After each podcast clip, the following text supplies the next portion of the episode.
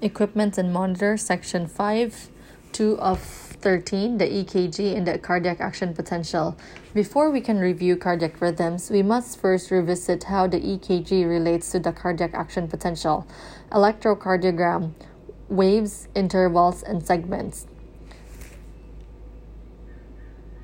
We know that P, Q, R, S, T, then we have the QRS, ST, PR, interval, QT interval, okay? Ventricular action potential and the EKG. So phase zero is depolarization. There is a sodium in, and that reflects the QRS. Phase one in initial repolarization, potassium out, chloride in, and that is still in the QRS in the EKG.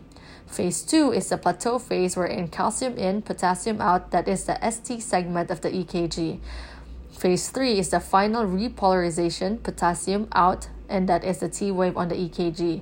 Phase 4 is a resting phase, sodium out, that is the end of the T wave to QRS. The absolute refractory period means that no stimulus can depolarize the myocyte no matter how strong it is. The relative refractory period means that a larger than normal stimulus is required to depolarize the myocyte. EKG and mechanical events.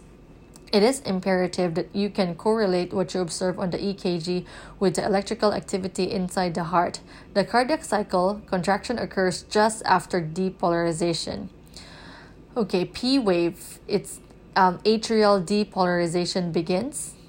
PR interval, depolarization, atrial depolarization is complete. QRS, atrial repolarization and ventricular depolarization begins. ST segment, ventricular depolarization is complete. T wave, ventricular repolarization begins. After T wave, ventricular repolarization is complete.